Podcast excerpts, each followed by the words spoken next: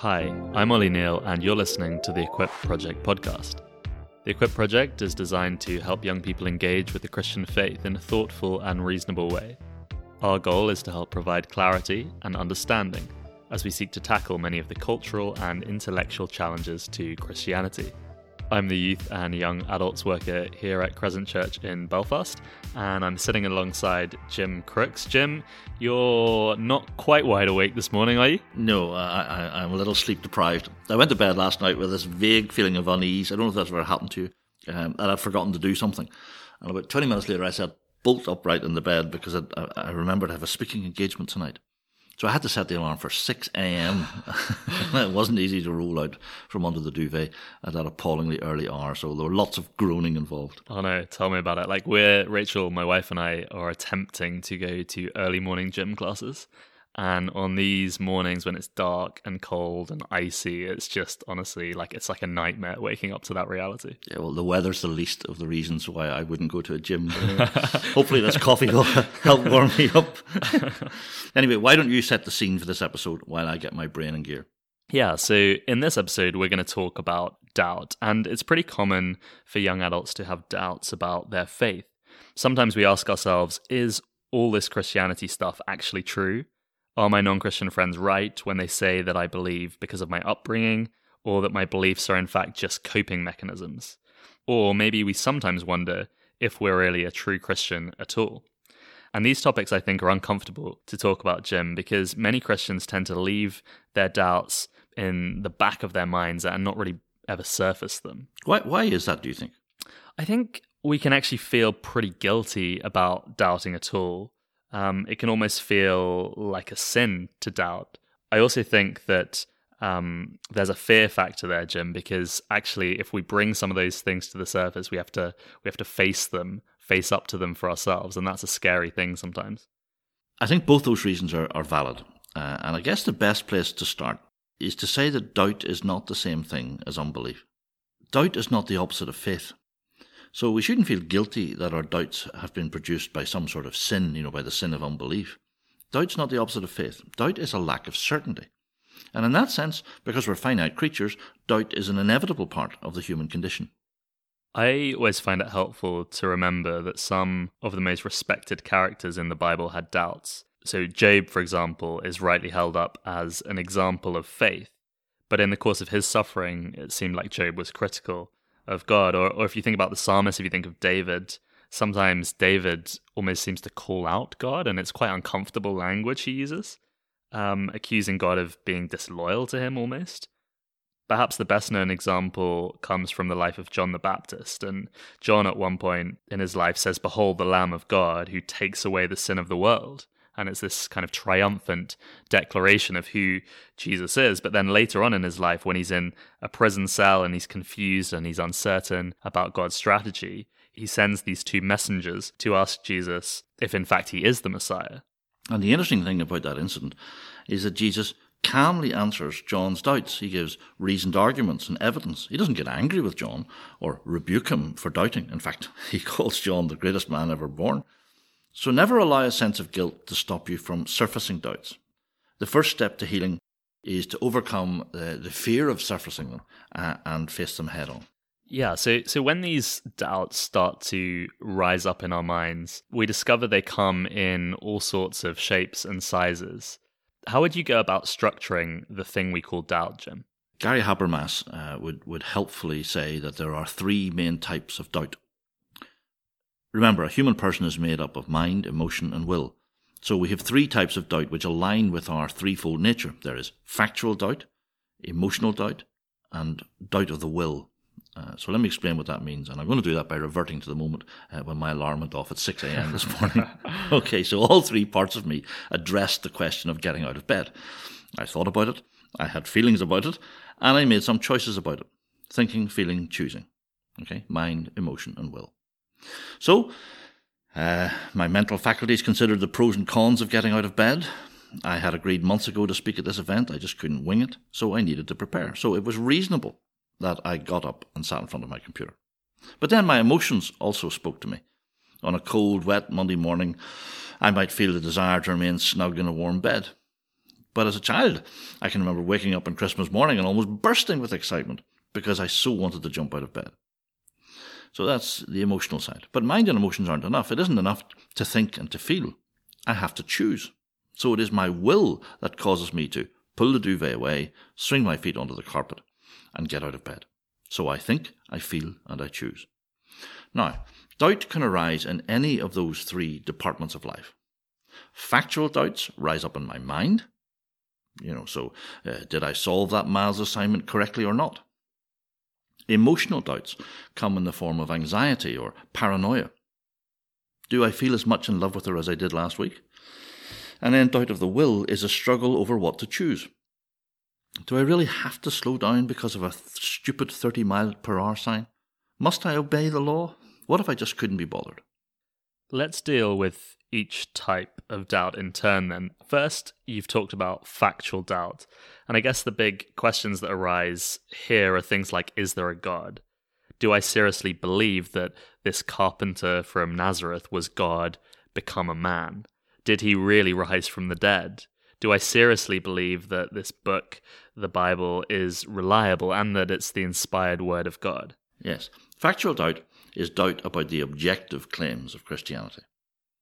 Uh, when we experience factual doubt, our minds question the reasonableness of Christian beliefs. So maybe you watch Bart Ehrman argue that Colossians and Ephesians are forgeries, or you hear a lecturer pour scorn on the idea of the atonement, and you start to wonder if your faith is irrational or silly. You called the second type of doubt emotional doubt. What do you mean by that term, Jim? Well, I'm sure you have met Christians who say things like this Sometimes I don't feel as if I'm really saved. Or they'll say, uh, My feelings for God aren't as strong as they were last year. Now, the root cause uh, for emotional doubt uh, relates to the type of personality that we have. You see, there are some people who seem to sail through life without a care in the world. But not all of us are like that. Some of us are prone to anxiety or gloomy sadness or even paranoia. And that's because sin has affected each of us differently. The fault lines running through our personalities are unique. So some of us will be tortured with anxiety, while others not, are not. Perhaps people uh, who suffer from emotional doubt ask themselves, what if Christianity is all wrong? But they don't have any specific reasons for doubting the claims of Christianity. It's an emotional state. Doubt like that is a real problem for people with obsessive personalities, Jim, or even anxiety disorders like OCD, for example. Doubt can be particularly crippling for people like that, and it takes over their minds and it disrupts their daily life. I remember in my teenage years constantly questioning whether I was really a Christian or not. Did I really believe all this stuff? And if I did, had I believed it in the right way? And if I sinned, if I failed to live up to, to God's standards in one way or another, I'd be filled with this sense of anxiety and a fear that I was never really a Christian in the first place at all. And and as a result, I was constantly checking myself. I was testing myself to see if this faith I claimed to have was actually genuine. Was I just trying to act like a Christian, or was I genuinely a Christian? I know a number of young adults who, who could really identify with that description. They struggle to have complete confidence in anything, really. They'll read the Bible and be constantly questioning is this true? Can this be real? Is God really good? Can I trust this? Is the evidence compelling enough? Or do I just believe this because I want it to be true? Or because it is objectively true? And these hundreds of thoughts and questions can race through the obsessive mind, and it can be really very draining. People with OCD also hyperanalyze their thought life, questioning the authenticity of their faith if they think unkind thoughts or sinful thoughts. We can spend so much time examining our motives. Why did I say this or that? Does this mean I'm not really a Christian at all? If I was a Christian, surely I wouldn't have done that or said that or, or watched that. Yeah, Jim, I, th- I think the longing of the obsessive Christian is actually certainty. It's rest. It, it's a desire to have no more churning, just a peace of mind and heart. And ironically, the obsessive thinking is itself a quest to find that rest and to reach that point of certainty. Yet often it has the very opposite effect, and, and instead it traps the person in a cycle of anxiety inducing doubt. The final category of doubt isn't about our minds or our emotions. It lives in the realm of the will. We all think with our minds, we feel with our emotions, but we choose with our wills. So, what do you mean by the term you used, doubt of the will? Doubt of the will is best understood as a struggle between God's will and my own will. Um, let me give you an example. Suppose you were at a, a dinner party and you find yourself seated beside a married couple, and the husband criticizes his wife continually throughout the meal. He mocks her dress, he corrects her grammar, he openly flirts with another woman at the table. Now, is the problem here that the man no longer thinks he's married? Or is the problem that he no longer feels as if he is in love with his wife? No, it's neither of those things. The problem is that the husband has chosen to be disloyal to his wife. He has made a choice. The bickering, the little insults, the flirting, those are all symptoms of an internal choice that the man has made some time earlier. He just couldn't be bothered with being loyal, or even with behaving as a married man. So the state of mind here is calloused, cold, and sullen. It's a decision of the will to give up. And doubt of the will is a bit like that. Christians can become uh, self sufficient. Their trust in God becomes less and less important in their lives. Uh, it gathers dust in their lives. Instead of growing and developing, faith can sit like a forgotten toy in a child's nursery. And Christians in that sort of spiritual state can find an increasing struggle between their own will and God's will as revealed in the Bible. So, this type of uncertainty towards God is actually produced by a root of arrogance towards Him. I don't need Him. I just want to get on with my own life. I know the relationship is in trouble, but I just couldn't be bothered to do anything about it. Now, of course, we're all too sophisticated to come out and admit to anything like that. So, in these cases, we lie to ourselves. We direct our doubt not to God, but to God's Word or to the Lord's Church. It's interesting, Ollie, you know, I have seen a good number of theology students walk away from their evangelical convictions. But the curious thing is that the root problem has never been factual doubt or even emotional doubt. Nearly always, in my experience, the root problem has been a doubt over who is in charge. Does the Bible have authority over my life? Behind that question is the real one. Do I get to do what I want or what God wants? That's really helpful, Jim. Let's let's move on now to think about some strategies for dealing with doubt. So, firstly, how should we handle factual doubt? What do we do when our minds start to question the reasonableness of our Christian beliefs? Apologies, you caught me in, in mid drink of, of a cup of coffee. The Christian author Os Guinness once said, Faith does not feed on thin air, but on facts. Its instinct is to root itself in truth, to earth itself in reality, and it is this which distinguishes faith from fantasy, the object of faith from a figment of imagination. He goes on to say, Factual doubt is silenced by facts. It's answered by truth and reassured by understanding. Truth is the only sufficient answer faith can give doubt, for it is the truth of the matter, the facts of the case, which give faith its solid foundation. Now, I love that quote. So unambiguous. You see, if somebody is doubting the resurrection, it is irrelevant to assure him of Christ's promise to never leave him or forsake him. What he needs to investigate are the facts of the matter to ascertain whether or not the story of the resurrection is actually true. The promise of Jesus that he will never leave me nor forsake me cannot possibly hold if he is in fact dead. So, what's the point? Investigate the truth. Now, there's no place for sloth here. You'll need to read books. Worse, you'll need to think hard about reasoned arguments. But you can't hope to deal with factual doubts by compartmentalizing your life to have, as it were, a church head and a, a work head. That just makes you a double minded man, to quote the Apostle James. So, Watch John Lennox and Tim Keller on YouTube. Read C.S. Lewis and John Stott and Paul Copan. Investigate the truth. I think that's absolutely massive, Jim, because I think one of the most classic responses to doubt is just to remain stagnant, just to, to not do anything. And ultimately, that ends up in a really negative cycle. Um, and you end up just becoming increasingly fixed in that same position. So I think actually doing something, actually going out and doing something um, and investigating some of these things is is crucial. Yeah, there's a threefold step, isn't there, the, with factual doubt? Surface the doubt, analyze it, and then replace it with truth. So, how should we deal with emotional doubt? Well, it seems to me that emotional doubt should be regarded as just one aspect of our overall emotional lives that need to be healed. The answer here isn't to read loads of apologetic books or theological books. That's because the problem isn't really about arguments over the objective claims to knowledge. The problem here is subjective. The lies we must uncover are not in the outside world. The lies here are lies about ourselves. We feel that the world is desolate and pointless. We don't feel loved or safe. And those feelings come about because we have a wrong view of ourselves. So the strategy for emotional doubt is to see it in the wider context of a journey to emotional health. I mean, the big questions here are how can I learn to trust and how do I learn that I'm loved? In our two episodes on the search for identity, we talked a bit about personality traits and how they affect us. If you haven't listened to those, uh, it would be great if, if you'd go back and, and have a listen because I think they really tie into this discussion. And during those episodes, you used the analogy of your first car, which had a load of problems. It was a wonderful machine. but having to drive that car, you said, made you a better driver today. And I, have been in the car with you, Jim, and I felt very safe.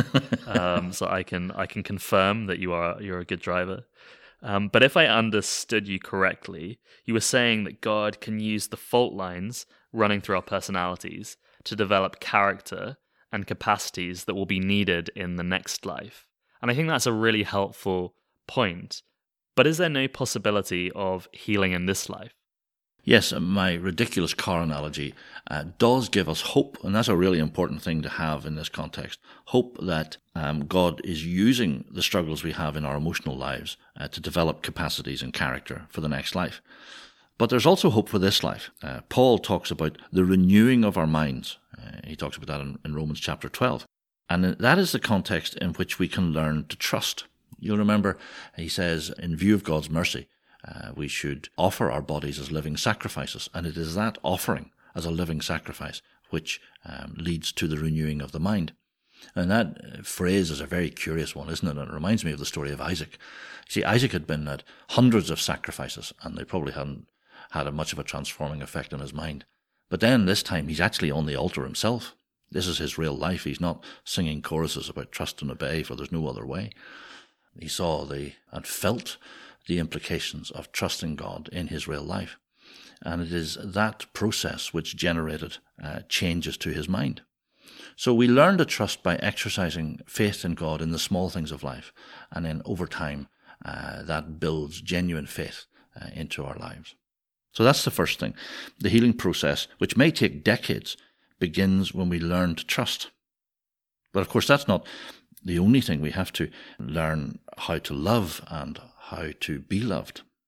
And that leads me to the Apostle John. I, I sometimes wonder if the Apostle John had a, a compulsive form of anxiety. it's a wildly speculative thing to say.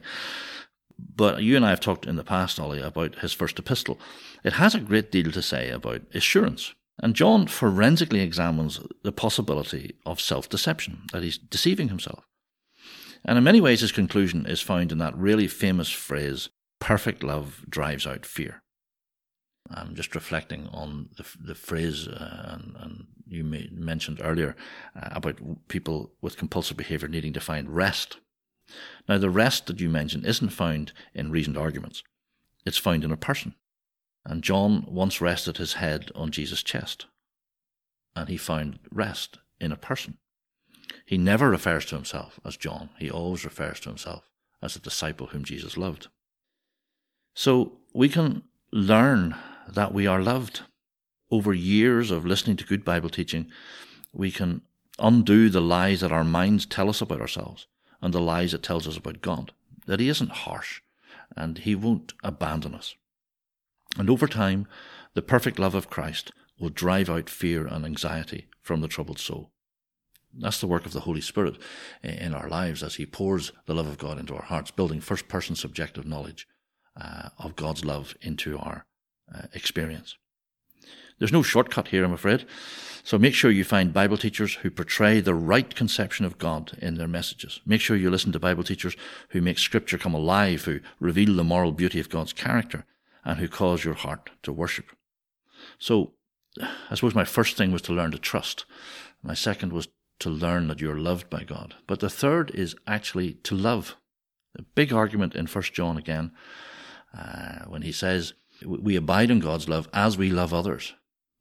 And there is no doubt about it that one of the best ways to escape from a prison house of internal paranoia uh, or even depression is to get into the habit of learning to love others, to engage and invest in their lives.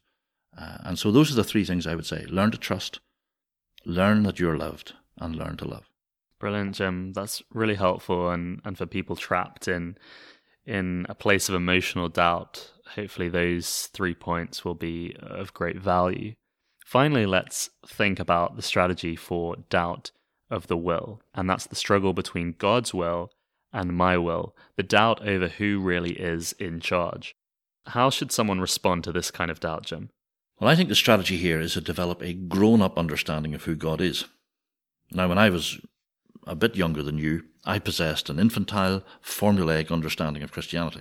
You know, that sort of sentimental, childish repetition of the old, old story. Now, if my understanding of God hadn't deepened over the years, I wouldn't be a professing Christian today. But I sat at the feet of great Bible teachers. I listened to their preaching, and it was like walking into a magnificent cathedral. And for the first time, I was shown the sheer moral grandeur of Christ. I saw the magnificence of God's character. But if that doesn't happen, if that process doesn't develop, then doubt of the will is a possibility. And doubt of the will is a terrible state to get into. It's very difficult to escape from it. So the key trick, obviously, is to avoid falling into it in the first place. And the way to avoid doubt of the will is to feed your soul.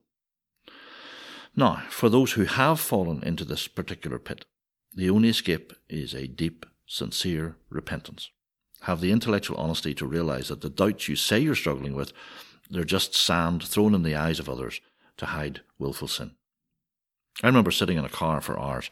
Uh, there were four people in the car. Three of us were trying to persuade one of our friends not to jettison her Christian profession. And we dealt with each of her objections uh, rationally and graciously. But there was just no end to the, the, her doubts. A random stream of objections kept flowing. There was no coherence or even much sincerity to her professions of doubt. No interest in finding any answers. And it became clear that she was just searching for a fig leaf, a sort of intellectual air cover for a decision that she had already taken. She didn't want Christianity to be true. Her problem wasn't intellectual or emotional. Her problem was a sullen, rebellious will. And about four o'clock in the morning, we said our goodbyes. There were tears, but I had seen that most ugly thing doubt of the will. That's a, a very solemn note to end on, Jim. Yeah, but it's really important that we stress here that doubt of the will is not the same thing as emotional doubt. In fact, as a general rule, if you're anxious that you're not a Christian, it almost certainly means that you are one. But the important takeaway from this episode is that doubt is not the same thing as unbelief. Factual doubt is neutralized by facts, emotional doubt is healed by perfect love, and doubt of the will is only escaped from by sincere, heart level repentance. Thanks, Jim. And thank you to all of you who have listened to this episode. If you have any questions off the back of this episode, we'd love you to ask them. Do follow up via our email address, which is theequipproject at gmail.com, or reach out to us via Instagram. We'd love to continue this conversation and we'd love to respond to any questions in, in future episodes.